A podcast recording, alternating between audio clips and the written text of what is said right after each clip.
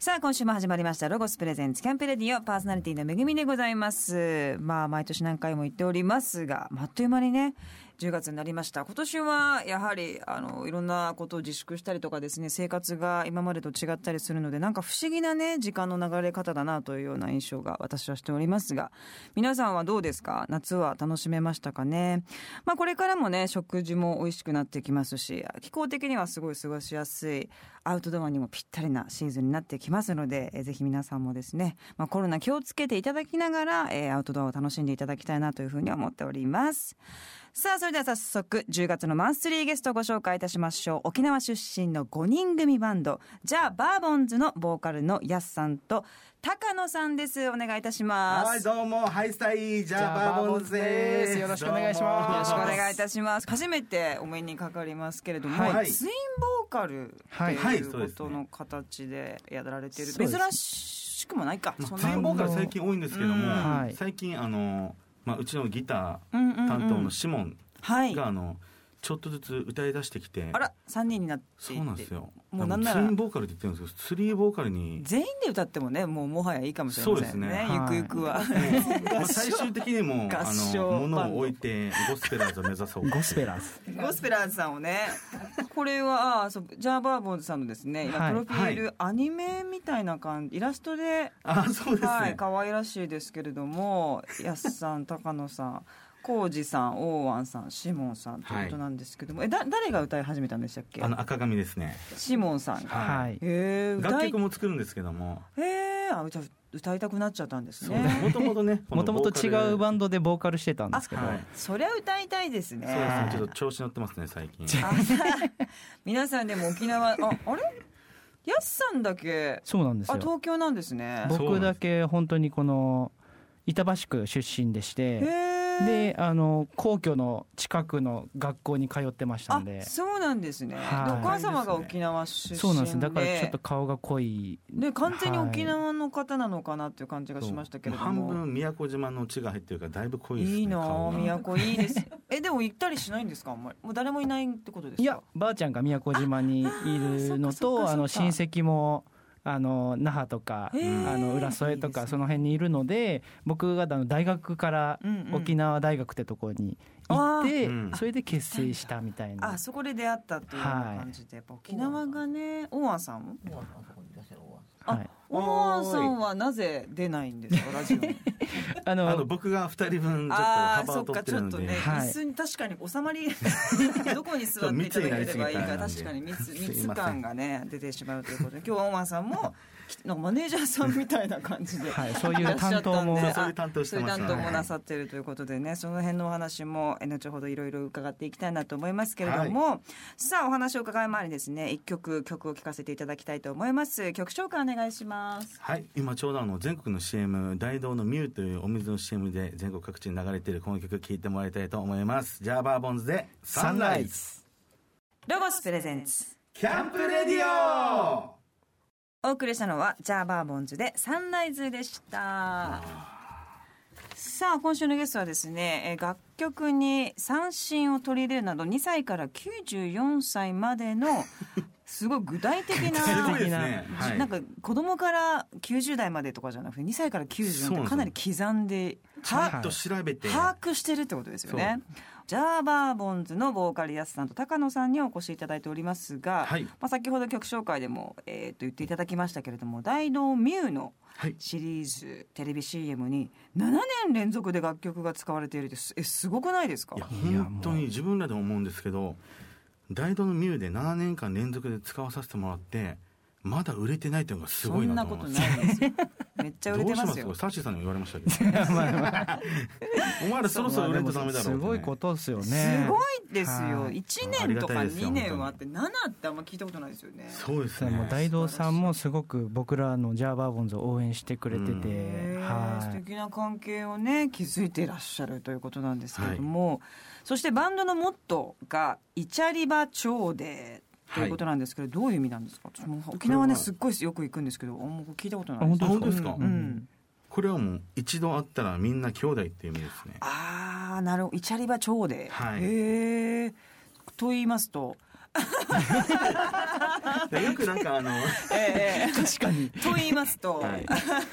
あの、おもてなしの心が大きいんですかね。沖あー縄は。だから一度だったら、もういいよ、もう友達だったから、あの泊まりなよ家泊まみたいな泊まってもそのまま一緒に飲もうとかえたーだなんかそういうのがバンドに出てるというか、まあ本当にまあ知らないアウェイのライブ会場とかもあるんですけど、うんそこをどうこう、うんなんていうんですか知ってもらって一緒にまあ振り付けとかもあるんですけどあ一回教えてから一緒にやるとかなんかそういうい一度会ったらみんなこう一緒に楽しもうぜみたいなのなはるほどはそいう最初ちょっと硬い感じな雰囲気なんですけども徐々にライブ終わる頃にはもう隣に引っ越してきたお兄ちゃんぐらいのあへえの距離感ぐっと流縮れでこう話してくるんでお客さんもむすご「いでよすねかったよ今日」え初めて会うよね」って思い ながら、ね絶対売れるからこうやったら 上から言われちゃうみたいなね。でもあれですね、沖縄の人たちってやっぱそういう。まあ、観光地でもありますし、はいちょっとこう時間も緩かったりとかあーオープンマインドな方たちがやっぱ本当に多いんですかね結どう構な多んいと思います本当に、あそうですか、はい、昔はもうちょっともっと多かったですねややっぱ県外の方がどんどん入り出してなるほどあの今まで気にしなかった時間っていうものに本当にねそうアナウンサーの方たちも生放送でなんか遅刻したりするって聞いたことありますけどそれえそうなんですって本当ああり嘘ありますよねでもねああいるとない思んですって生放送中に遅刻して悪い悪びれた そ素振り出さないっていうのがみたいな感じで聞いたことあり前ます日にモアイがあった前日って言えモアイっばて何ですかモアイってあの、まあ、それぞれ仲間本当信頼できる仲間で作り上げるチームというかあのあーまあググループでお金を出し合ってあーあの、なんかまあ、言ってるんで聞い女子だこったとあるら女子会であのお金貯めて韓国行こうとかあーじゃどあこどこ行こう遊んでるってことですよねそれってあそう で本当はあの、まあ、出し合って、まあ、その月あの、まあ、出出産とかそういう人へーあの結構お金使っちゃったっていう人にじゃあ先にもらえよとか言ってあげるのがすごいシステムそうなんですよ何それあしカンパみたいなそうですねそうですねクラウドファンディングだそうですよクラファンそう小さい中でのクラウクドラフファンァンすいごいやでますさよかモアイをクラファンになるとはね今の時代はでいまさにそうだねですねまあ仕組みはそうかもしれないですファンすごいですね。でもまあ沖縄は私もすごい好きでやっぱり本当そういうね。同じ日本だけど全然ちょっとやっぱ生き方というかあーなんかすごいいいなと憧れる部分はたくさんありますけどさあそしてやすさんはですね元野球部はい、はい、でえーそして少し変わった曲を作ることが多いということなんですけどもでその他にも振り付けもやられて、はいライブ構成や舞監ですね舞台監督の役割もやってらっしゃって結構じゃあいろんなことをやってらっしゃるんですね。でまあ役割的に、企画するのがねそうですね企画だって、まあ、セットリスト作るのも自分だったりとか、あと照明とかはい、ななんかこういう風にって、まあ、舞台のあれですけど一番でもやっぱちょっとなんか振り付けから曲のイメージが出たりするので曲ができてからじゃなくてこういう振り付けしたいからこういう曲作りたいっていうのがあって、まあ、ふざけた曲というかちょっと親しみやすい曲ができるのが多いですね。じゃあいつもそのやすさんがこういう風なフリーというかこういうライブにしようみたいなのがあってそれに基づいてみんながこう曲を作っていくような流れが多いってことですかそういう流れもあるんですけどまた曲作ってるメンバーがそれぞれあの相方の高野もそうですし、はいさっき言ったあのギターのシモンだったり、まあ、コージ大和も、まあ、メンバーそれぞれ作るのみでん、な作るのすはごい、いその中の色の一つとして自分の武器というか他はもう高野だけのもう本当にまっすぐなラブバラードとかもああるんらですよ。意外とラブパララブバラード甘め担当ですねラしますしょうごい そうなんですで僕はそれいいですね作れないんですよ。あそうだけどですか高野は作れたりとかへ。ーなんかそういう役割がそれぞれできてるから素晴らしいいいなとは思ってますけど素ね、晴らしいですはいね、うんそしてそんな高野さんですけども、えーおじいというのはだからご自分のおじいちゃんあってそこうですねとですよねおじいちゃんですねおじいちゃんがはい古典の三線の先生で、はいおばあ様が琴の先生でそうですねえーでお父さんがハーモニカそうながんです上手よなんかおじいちゃんがすごいもう三振やっておばあちゃんが琴の先生なのになぜハーモニカね全くもう小さい時引き継がずそうなぜししんみじんも めっちゃ思ったんですけどへえでえっ、と弟さんがそうですねおじいちゃんの三振担当です形見の三振でいつもスタイジに立っている浩二さんということなんですけどそうはい三振は本当にいい音ですよね。三振本当にあのやっぱ沖縄でバンド結成して、はい。あんまりこう、まあ、沖縄にも住んでることもあってあんまり興味がなくてその時はあまりにもあありすぎてねそう俺らはそんなのやらねえぜみたいな、うんで三振でもそんなに A さんも興味なかったんですけどやっぱこのツアーとかで県外に出て、全国やっぱ何ヶ月も出たりとかすると、はもいう本当に恋しくなって沖縄が、たまたま流れたあのラジオからあの A さんの声とか三振の音のあの曲聞いた時になぜかちょっとあのグッときて、えでそれからいいですね沖縄に帰った時に三振使った楽曲も作っていきたいなっていうのでちょっとずつ変わりましたね。やっぱね当たり前がなくなるとかなりねしみるというかそうあっんすねなに大事なもんだったんだなっていうのをね、気づかされるってことありますけどいやいい音だなと本当思いますけれどもね、うんさあそしてジャーバーボンズさんはですね11月15日にはい、東京で初ワンマンライブを開催されるということです。そうですね決まりました、ねえ素晴らしいですけどもこの、えー、次のコーナーでは、えーそして曲ですねじゃあバーモンさんの曲についていろいろと伺っていきたいと思います、さあその前に一曲曲を聴かせていただきたいと思いますまた曲紹介お願いしますはい、えー、子供でもあのしっかり聞いてもらえると思います。はい聞いてください。ジャーバーボンズで十二子。ロゴスプレゼンツキャンプレディオお送りしたのはジャーバーボンズで十二子でしたさあジャーバーボンズさんはですね9月の2日に配信シングル「島ぐくる、はいえーフラバージョン」ということでそうですねえーそして9月の12日に配信シングル「手洗いうがいおまじない」はをい続けてリリースされました、これはどんな曲ですかまず島ウクルっていうのは先ほど話したあのやっぱ沖縄離れて改めてこう、まあ、地元の良さとか地元のお嬢婆を思い浮かべて作った初めて三振を入れて、えー作った楽曲があのインディーズの時に作っててでそれを改めてあの新しくフラフラバージョンでいい癒されそでもこれを作ったきっかけがあのリーダーの大安の妹さんがフラダンスしてて、あみんないろんなことやってんですね。みんなエンタメエンタメですねみんななんか。周りがみんないろいろやってるんですよいろいろやってますねみんなさん素で晴らしい。その中でも島ウクレをどうにかこうフラバージョン作ってほしいって声がすごいあって、うんうんうんで今回作ってそれで踊ってもらってますねどうなんかでもありそうでなかったじゃないですか。そうですねこいそうですねなんか近い感じ沖縄の曲をはこうフラのバージョンに起こすっていうの確かはあんまないですよね。しかもこの曲結構沖縄ではいろんなエイサー団体のあがあのやってくれてるんですよーへえ。その中踊でってるんだフラも入ってくるってもういろいろ革命ですね。そうですね沖縄全体が島ウクレですごい包まれてもらえたら嬉しいですね素晴らしい。そして手洗いうがいおまじないっていうのはやっぱこう今の時代にとってもフィットしたようなね。はい。はい、曲もだうと思いますけれどこも。ういうまあ状況なんで、ちょっとジャーバーボンズでもなんかね手洗いとか予防できるような歌を作れたらなと思って、また振り付けつけて、あはい。あの YouTube とかにも載せてるんですけどあ、。そうなんですね。はい、意外にもうなんか頭がぐるぐるこの歌で回るという好評があるのでああもう耳に残って、配信でも出しちゃおうっていうえーでも子供ってねなんかその音楽に合わせて何かやるみたいなのがものすごく好きだから、はいね、確いかいにでそうすでよすねねそして4月の22日にはですね、はいえーアルバムの「チャレンジア」をリリースされました、はいえーこれもですね、えー、ミユの CM ソングライ、えーサンライズにですね収録された全10曲のフルアルバムとなっておりますが、どういう感じでいつも作ってるんですか、まあ、曲作ってって、まあ、こういうアルバムにしていこうなのか、最初に大体こういう、まあ、大大義名分といいますかこういうテーマ感じ決めてみたいな、うんうんうん、最初にテーマをガッと決めてあそうなんですね作ってバーッとやりたいんですけどなかなかね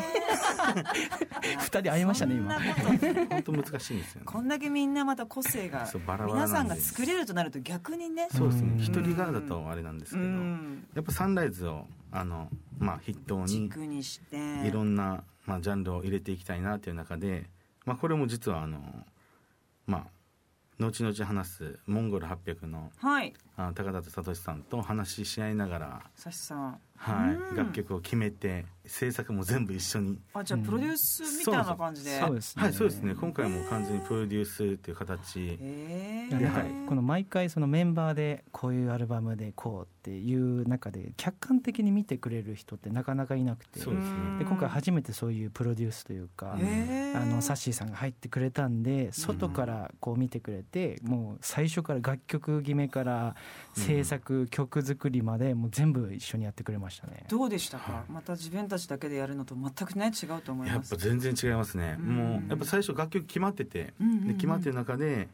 あのこれで本当にいいのかって話をあのメンバーでしてる中であの先輩のサッシーさんも含め話した時に全然違う楽曲 でおこれで来るかっていうそうですへえ面白いアイデアがもうそうまなるんでで違すようと。でそれはなんでだなんでだからこうだからまあ一番はじゃあバーボンズもともと僕らあのインディーズの時バーボンズって名前でやってたんですけあーども、はい。バーボンズの時の一番初めのうんう「ん。あの気持ちに戻れ」って言われあら。てあもうでそれが一番。番の、まあ、テーマとして今回の楽曲は決めてった感じですねへえ出来上がってみてどうでしたか。やっぱ荒々しさもありながらうん新しいのもありながらやっぱ今までのジャーバーボンズとちょっと変わったような感じですねうーんでもいいですねなんかこうずっとやってきて客観的なこう目がまた一個入るっていうのは、そうですね少しなんかね身が締まりますし、はいちょっとこう難しいなと思うこともあるっていうその感覚ってすごい大事な感じしますそようね。ですねうん本当に武蔵さん僕らあのドラムいないんで そうそでうすかドラムがいないんであのレコーディングもやっぱり、うーんね、ドラムじゃなくてこの打ち込みでまあドラムっぽいドラムの音なんですけど生音のそっかそっかで打ち込みとやっぱり実際に叩く違いま叩すきながら一緒に制作するのは全然違くて。またそれもテンション上がりましたよねそうですねうん。。モンパチのサシさんが叩いてくれてるんで。やばいですすよね環境がねはい最高の環境ですよね。なるほど。さあ今たっぷりとお話伺いましたけども、はいえー今回プロデューサーとして参加していますモンゴル800の高里聡さんにですね、えー、と実は次回お話を伺いたいなと思っております。はいこれあのお電繋ぐん話ですをか電話をつないで、はい、。そんなことしたらもう喋れないですよ。どんだけ怖いかみたいそんなことするんですかしかもこの番組初めてじゃないですか電話つないでなんか、えーあそうなん番ですね組っぽいですね、なんかね。番組番組なので皆さんぜひ来週お楽しみにしてください。はいど。んな存在ですか怖い先輩まあまあもちろんあの言うところはもうがっつり言うであの褒めるところは褒めたりやっぱりまっすぐうんまっすぐな方なんでうんちょっとでもよい曲がってたらおいってなりますね。そんなまっすぐな人まっすぐですね。なんかもう本ザ意外沖縄の先輩えー感じです当にザ沖縄の先輩でそすうね。なん大学の先輩みたいな感じですね。えー沖縄の人ってまっすぐな方がお多いんですか曲がったことがい嫌いやあの曲がってる方いっぱいいます。みんな私もそういう印象なんですよ、曲がってんなみたいな人そうです結構いるなと思ってるんでただすサけシど、さんもまっすぐですね。へーで、あのまっすぐっていうのはあの曲がり方もあの気持ちまっすぐ曲がっていくまっあていう。曲がってるけどまっすぐそう曲が曲ってがるる時も俺は曲がるぞっつって曲がるの。なるほど後ろめたさはなく曲がってるってことですねなんかもういつまでも少年って感じまあ、です次もあんだね。けやるってことはそうですよね。はい、マリオカート負けたらめっちゃ怒ります。ね。そうなんです。そんなサシさんに来週お話を伺っていきたいと思います。やっけしいじゃんって言うんだいやよいやいやそんなこと言えないですよも。どういう意味ですか。やっけいうし厄介な先輩です。あ、厄介な先輩のことやっけいし、厄介し、いやいやいややっけいしいじゃん。ややっっけいしいじゃん。いや俺たち言ってないですよ。言ってないですよ。言ってないですよ。よ。。後で編集で変にされたらやばい。 そうですね。言ったみたいになりますから怖いですよ。危ない危ない。やっけしいじゃんではないないです。はいなるほど。さあ、じゃあまたここで曲をですね、一曲聴かせていただきたいと思います。曲紹介お願いします。はい、この曲は、えー今こういう状況だからこそみんなの背中をしっかり押せる曲ですしかもモンゴル800のサシさんが叩いてます聴お、いてくださいジャーバーボンズで「フレーフレロゴスプレゼンツ。ー」キャンプレディオお送りしたのはジャーバーボンズでフレフレでしたさあここからはアウトドアをもっと楽しむためにロゴスからとっておきの情報をお届けするコーナーアイデアタイム GoTo800 ですやすさんと高野さんにもえお付き合いいただきますよろしくお願いいたします,、はいよろしくお願いしますこのコーナーのパートナーはロゴスコーポレーション人気 YouTuber のどっちゃんですお願いしますこんばんはロゴス公式 YouTube チャンネルオソロゴスに出演しているどっちゃんですさあやすさんもですね高野さんもアウトドアでご飯を食べることがまあ普通にねそうですね好きだとアウトドアじゃなくても食べるの好きです実は なるほどそんなお二人に、はいどっちゃんからおすすめのアイテムがあるということなんですけど、とこの秋に新商品で発売されているんですけども、家のガスコンロでもグリルの上でもたこ焼きが簡単に作れるたこ焼きボールメーカーをご紹介したいと思います、えーいいかもなるほど、たこ焼きをアウトドアでやるの流行ってるのそうですねたこ焼きとかお好み焼きって結構粉もんであーそんなに手間がかからないので、うん結構外でやる方も増えてます、やったことありますいやこのまで焼きそばはあるけどたこ焼きはないですねなんかイメイメージもあんまないですよね。アウトドアでやってるらしい逆にインドアなイメージがあったんでねすけど、中でやるイメージ外でまでやってやろうなんて思ったことないですすごいみんなでやった方が楽しいんでねこうなるほどね、はまあ、じゃあご自宅っていうかホームパーティー的なことでやったことははありますねはい家でははい私もありますけども最近じゃあ外でやるい、人そが多ういでですすねねはいでこれ今メモな目の前にありますけれどおもー何人がこれだ特っ徴たらなるほどね的んでしょうかこれ大きめのたこ焼き9個焼けるようになっていでかまいよねす結構大きいですねあ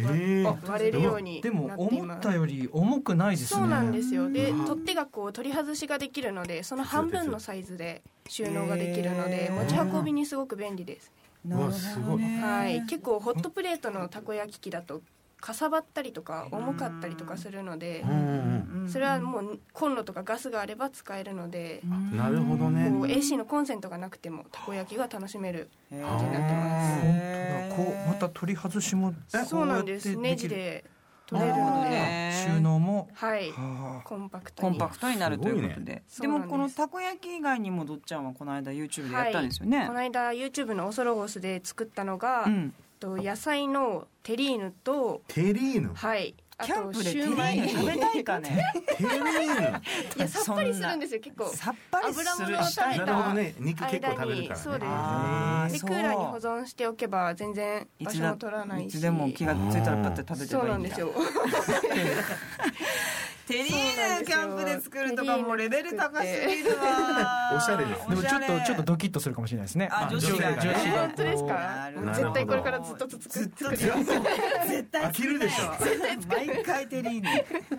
あとそしてミニハンバーガーをこれがすごいじゃない、ねそうなんですよヌわ本当だ美こう味しそホッうトケーキミックスとうんお肉なので、結構アメリカンドッグに近いうん形に、あーかわはいいい味がなるんですけどちいっちゃやくて可愛こいれはちょっと考えてなかったわまた可た愛い卵が可愛いですそうね。なんです、ねそれうずらの卵にうしずまらしあたーへえこれくっついたりとかしないのかなねくっついたりしないですねへえうんシューマイもシューマイも皮を置いてお肉の種を置いてあ普通にグリーンピースースやっただけなんですけうどわすごい結構ふわふわというより周りがカリカリになるので美味しそう新感覚のシューマイへにー焼き小籠包みたいなのそあうるでかすらねそんなああいう感じあのーはいへえシューマイの場合はこう上の方開けてやる感じなんですねはいうんそしたらこれ9個なんで一つで18個作れるとそうなんですお二人は料理はどうなんですか料理はもううちの高野がすごいんだすごいですえね。やりますねどういうどうでいうのも大体この体型な人は料理しませんかねしますしま すね大好き体なんですよえね自分食でべることが好きグリーンカレーとかもなえんーかこだわって作ったりとか。こだわりのグリーンカレーそうですねもうちゃんすごと昆布みかんとかの葉とかもちゃんと取り寄せて小分みかんの葉取り寄せてる人いる ナンプラーをと小分みかんをくすもくしそうしちゃんてとすごいめっちゃいいですねそれ はアウトドアで何か作ったものでおすすめアのといウトうドかアなんだろう変わったものですか別に変わってなくてもいいテリーヌとかもこんなの出されたら言いづらいと思いまねもうす手に出されたらもうこんな他もん出されたら言いづらいと思うんですけどなんもう全然スタンダードでもよよく作るのでいいですよく作るのは、まあ、あのまあ焼きそばとか作るんですけどあの沖縄のポーポーとかポーポーってな何んでていすうのかひらなんていうの平屋ち平屋ちもかな薄く焼いたクレープみたいなそう黒糖味のそんなのありましたっけ沖縄にそうとかいろいろ作りますねスイーツまでもはい、あすごといなんかカントリーマアムとかなんかそういうお菓子あるじゃないですか、はい焼いたら美味しいですよねあなんでもねマシュマロみたいな感じでそうそう何でもよかった確かにねなんでそこ照れて言うの？なんだろうねななんてこれ使って何か作れますかこれこれ使ってなん例えばかあのパッて思ったのがあの人参しりしりあるじゃないですか、あはい人参しはりいしりを卵で絡めてこあうーやった固らまったら美味しいかはい、一も口サイズの人参しりしりにならないかなって一瞬思いまし確たかにそれ卵が入ればねねな美ん味しそかう綺麗に固まると思う色味も綺麗そうで確かにねでも子供はあれですねここにも書いてもカスベビーカステラ的なそうですやつとねか結構おやつ系も作れるのでああいいですね、うんはいなるほどグラノーラバおおーうーんグラノーラ、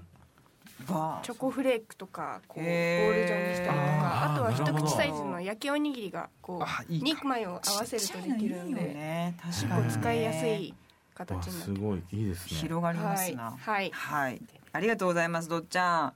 お二人もどうもありがとうございますありがとうございますさあ今日紹介したアイテムは番組ホームページをチェックしてみてくださいホームページのアドレスはキャンプレディオ .jp ですさあここでまたアウトドアにぴったりな一曲をかけたいと思います曲紹介お願いしますはいじゃああの家族の愛を感じてくださいじゃあバーボンズで命ロゴスプレゼンツキャンプレディオお送りしたのはジャーバーボンズで命でしたさあ10月のマンスリーゲストにはジャーバーボンズのボーカルのお二人やすさんと高野さんをお迎えしております、えー先ほども言いましたが、えー4月リリースのニューアルバム「チャレンジャー」を記念しまして、初の東京でのワンマンライブが11月15日に渋谷プレジャープレジャーで開催される予定でございます、ライブのタイトルとか決まってるんですかタイトル決まってましたねあ決まってましたね実は あの6月にはいホールワンマンを初のホールワンマンを決まってたんですけどもコロナの影響そでっかそっか伸びたんですようんうんうんうんで11月の15日に決まってなるほどなるほどで5か月ぐらい空いてるじゃないですか はいタイトル忘れましたあですよね。いろんなことありましたもんね、この5ヶ月でね。ハイサイ割ったチャレンジャあありましたねはいー。みんな覚えてない。すいまハせんイサイ。 「ハイサイ。イ割ったチャレンジャーこれもあ明のるいタイトルですね。 めっちゃ明るいです、なんか。はもう明るさが詰まってます。詰まってますねもう文字だけでちょっとうるさいですよ ねなんかいやいいハッピーな感じしますけどどうですか初ワンマンなんてめっちゃすごいいやもねう特別やっなぱものワンマンンライブ自体はライブハウスで何回もやってるんですけどあそっかそっコンサートあのホールコンサートっていうのが今回初めてでやっぱホールでの見せ方とライブハウスでの見せ方全然違うんでかうーんそれが楽しみです ねどういう感じでやっていこうって考えてるんですかいつものライブハウスとまたちょっと違うねまたうそうですねホールなんでまたジャーバーボンズもあの曲だけじゃなくていろいろ、まあ、映像を含めあの、まあ、コントではないですけどそう そういうなんかあの高知であの活動させてもらった時はお「ーあの飛べ飛べ」っていう曲楽曲がありまして、その時に高野が、えー飛び箱を飛べるかとかなんかそうういう演出もやったりとか。面白い、はい、高野が飛んでわーって盛り上がってすごいなんですけどそうですねその時に人体やられましてあれそうですねがっつりあららら1500無理しちゃダメですね人すごいたくさんあの高知では1500人の方に、はい僕のあの足ぐきっといったところを見ら れてなかなか人生でないですよ ねそうですね1500人の前で足を揺らすっていうのはないですけどそうねすでごいもやっぱりホ企ールとなるとお子ちゃんとかもねそうなんですよそうまたお年寄りの方もそれぞれやっぱ幅広くお越しになりそうじゃ画ないうでそですすかね、うそんこであのちゃんと何歳から何歳までっていうのを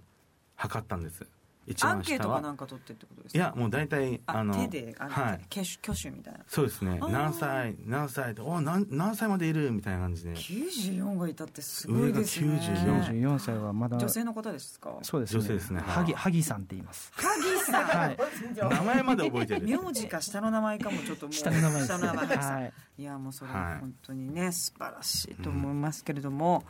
コロナもね、はいまあライブは本当大変ですけども、そうですね対策をねしながら難しいですね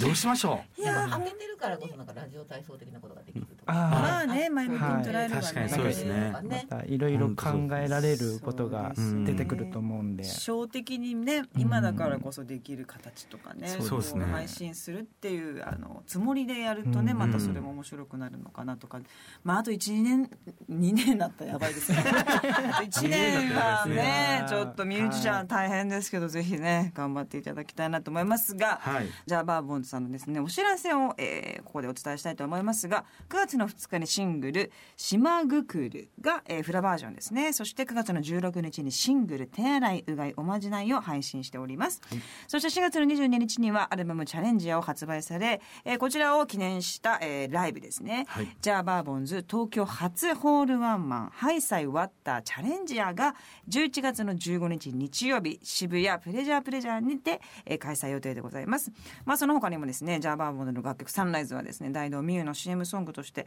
流れているということですのでぜひこちらもチェックしてください。えーその他のジャーバーボンズの情報は公式ホームページをチェックしてください。公式ホームページのアドレスはジャーバーボンズ .com さあ来週も引き続きですねやすさんと高野さんにたっぷりでお話を伺っていきたいと思います今週どうもありがとうございましたまた来週もお願いいたします年もザ・ロゴス賞2021に密着レポートいたしました2021年に発売される約200点以上の新商品を紹介しつつ展示会場の中をオソロゴスのどっちゃんとキャナコでご案内いたします来年もロゴさんの皆様がワクワクする新商品がたくさんリリースされますのでお楽しみに展示会レポートはロゴス公式ホームページ内の特集企画をご覧ください www.logos.ne.jp スラッシュスペシャルスラッシュですロゴスと戦国アラジンが今年もコラボをしましたロゴス直営店ではコラボ記念セットを発売中です期間は10月1日木曜日から11月1日日曜日までの限定販売となっておりますストーブは秋冬キャンプには欠かせないアイテムなのでお見逃しなく詳しくはお近くのロゴショップにてお尋ねくださいこの番組の過去の放送はラジオ日経番組ホームページのポッドキャストから聞くことができます www.radionickei.jp スラッシュキャンプレディオにアクセスしてくださいロゴスプレゼンツキャンプレディオパーソナリティはめぐみでした